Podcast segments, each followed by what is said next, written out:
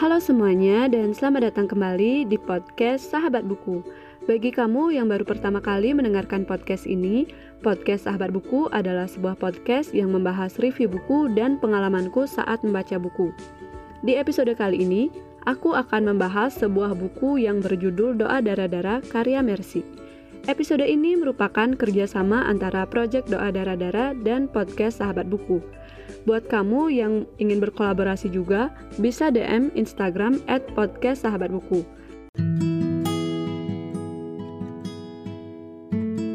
Doa Dara-Dara adalah sebuah buku kumpulan cerita yang bergenre fiksi sejarah.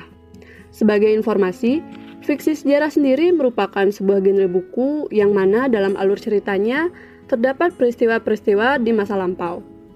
Biasanya, penulis memasukkan unsur-unsur sejarah di dalam ceritanya seperti latar belakang dan juga adat istiadat yang ada di suatu masa. Beberapa karya sastra yang juga bergenre fiksi sejarah yang mungkin teman-teman pernah dengar seperti Max Havelaar, karya Multatuli, novel Pulang dan Laut Bercerita karya Leila S. Kudori, dan Bumi Manusia karya Pramudia Anantatur. Doa Dara-Dara sendiri terdiri dari 15 cerpen dengan 15 tokoh berbeda dan menggambarkan kisah tokoh perempuan yang mungkin sudah tidak asing di telinga kita, seperti Cuknyak Din, Nyi Ageng Serang, Fatmawati, atau tokoh-tokoh lainnya. Setiap cerita dalam buku Doa Dara-Dara memiliki pesan berbeda dari masing-masing tokoh yang dikisahkan dalam buku ini. Misalnya saja pada cerita kedua yang berjudul Kuburkan Aku di Beku, Cerita ini menggambarkan bagaimana seorang tokoh bernama Nyi Ageng Serang ikut dalam pertempuran melawan Belanda setelah kakaknya meninggal dalam pertempuran itu. Nah, biar makin kepo nih sama ceritanya, aku bakal ceritain sedikit cerita-cerita yang ada di awal buku ini. Misalkan untuk cerita pertama yang berjudul Inong Bali. Kisah dalam Inong Bali menceritakan seorang penulis berita yang berasal dari zaman sekarang dan dia berada di masa pemerintahan Kerajaan Kesultanan Aceh. Dan di sini, si penulis berita ini bertemu dengan Kumala Hayati. Kumala Hayati sendiri adalah seorang perempuan pejuang yang berasal dari Kesultanan Aceh. Nah, sesuatu yang spesial dari buku ini adalah di setiap akhir ceritanya, sang penulis menceritakan sedikit mengenai latar belakang dari tokoh yang dia angkat ceritanya. Misalkan seperti cerita pertama ini, dia mengangkat tokoh yang bernama Kumala Hayati. Dan ada satu paragraf yang menceritakan sedikit tentang latar belakang dari Kumala Hayati. Untuk cerita kedua berjudul Kuburkan Aku di Beku.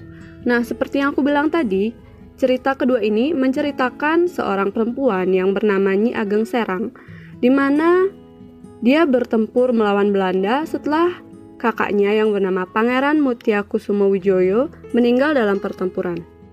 Dan cerita ketiga berjudul Ikat Kepala Merah, yang mana menceritakan seorang tokoh yang mungkin udah nggak asing di telinga kalian, yaitu Marta Christina Tiahahu, salah seorang pahlawan Indonesia yang berasal dari desa Abubu di Pulau Nusa Laut.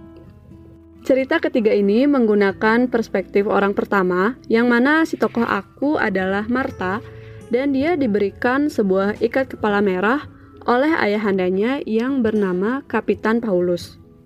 Bagi yang pengen tahu kisah lengkapnya, bisa memesan bukunya lewat link yang ada di deskripsi. Dan untuk selanjutnya, aku bakal nyeritain sedikit pengalaman aku waktu membaca buku ini. Mengutip dari catatan kecil penulis, doa darah-darah merangkumkan doa yang tersimpan di ruang terdalam hati perempuan. Doa itu merasuk dalam jiwanya, mengembangkan lakunya, dan menuntun fikirnya kepada kemajuan. Jauh sebelum kita merdeka sebagai bangsa, doa para perempuanlah yang memerdekakan kita sebagai manusia. Menurut aku pribadi, cerita-cerita dalam buku ini nggak hanya menunjukkan bagaimana seorang perempuan apalagi bisa dikatakan seorang pahlawan perempuan menghadapi apa yang terjadi pada masa penjajahan contohnya seperti di cerita pertama, kedua, dan ketiga yang sudah aku ceritakan tadi. Tapi lebih dari itu, cerita-cerita dalam buku ini menunjukkan hal-hal lain seperti contohnya keberanian. Nah, dari cerita pertama, kedua, dan ketiga yang tadi aku udah ceritakan, pasti kalian udah mengerti kalau cerita itu menggambarkan bagaimana keberanian tokoh wanita yang berani melawan penjajah dan tidak gentar dengan ancaman-ancaman yang diberikan oleh penjajah itu. Nah, selain keberanian, juga ada pesan lain yaitu tentang kemerdekaan perempuan. Nah, yang aku bisa tangkap dari cerita nomor tiga, ada bagian yang menunjukkan Kuhanyutkan ikat kepala merah beserta segala harap mereka untuk menggunakanku sebagai pancingan. Aku adalah perempuan yang akan menentukan nasibku sendiri. Tidak akan kuizinkan orang lain mengambil alih. Tidak akan ada lagi makanan apa pun masuk ke dalam tubuhku. Tidak akan kuizinkan lagi obat apa pun dilumat oleh lambungku biar ombak nusa laut jadi pemberhentian terakhirku. Nah, kalau aku pribadi menginterpretasikan apa yang diucapkan oleh Marta dalam cerita itu adalah bagaimana dia ingin menjadi seorang wanita yang bebas seperti itu. Nah, selain pesan-pesan yang ada di buku ini, ada juga beberapa ungkapan yang menurut aku cukup menggelitik. Misalkan pada cerita ketiga yang berjudul Ikat Kepala Merah. Ada kalimat yang berbunyi, Seorang perempuan yang tidak takut melihat darah. Oh, mereka hanya tidak tahu. Kami para perempuan sudah biasa bertempur dengan darah haid setiap bulan. Jadi itu agak lucu aja gitu karena itu merupakan hal yang memang normal terjadi pada seorang perempuan dan dan itu merupakan hal yang kayak gimana ya aku sebagai seorang perempuan juga yang membaca buku ini jadi gimana ya ngerasa banget gitu apa yang aku dapetin dari buku ini. Jadi nggak hanya pesan-pesan mungkin bisa dibilang kayak nggak hanya pesan-pesan yang penting tapi juga terselip humor gitu waktu ngebaca bukunya Nah, selain di cerita ketiga tadi, ada juga kalimat yang buat aku sendiri ngerasa gimana gitu waktu baca, yaitu di cerita terakhir yang berjudul "Kau itu bapaknya, tapi aku ibunya". Jadi di sini ada kalimat yang berbunyi, "Ketika hamil, kami tidak sepenuhnya berubah jadi orang lain. Kami hanya mengandung, bukan bermetamorfosis. Aku tetap yang paling mengerti apa yang terjadi dengan tubuhku, sekaligus dengan anak bayi yang aku kandung. Kau memang bapaknya, tapi aku ibunya. Bapak dan ibu seharusnya saling mendukung. Aku lebih banyak memakai hati untuk mengerti. Kau tidak bisa.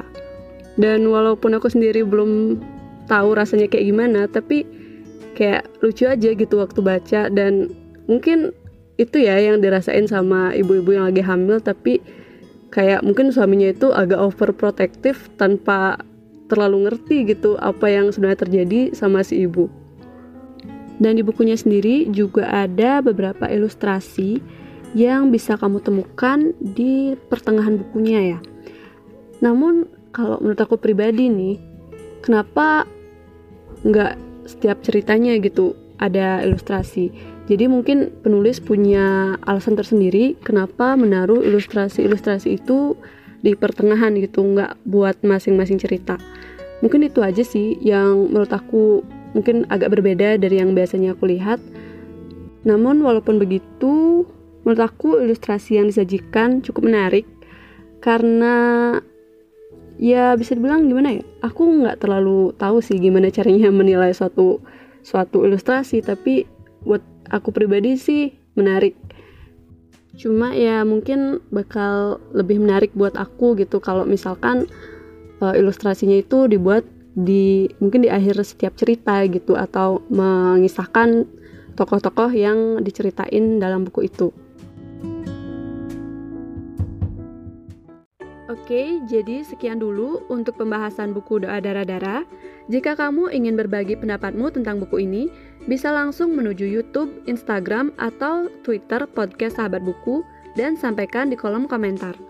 Kamu juga bisa mendukung podcast Sahabat Buku melalui link karyakarsa.com yang ada di deskripsi. Jangan lupa untuk membagikan episode ini di media sosial kamu ya. Terima kasih telah mendengarkan dan sampai jumpa di episode selanjutnya.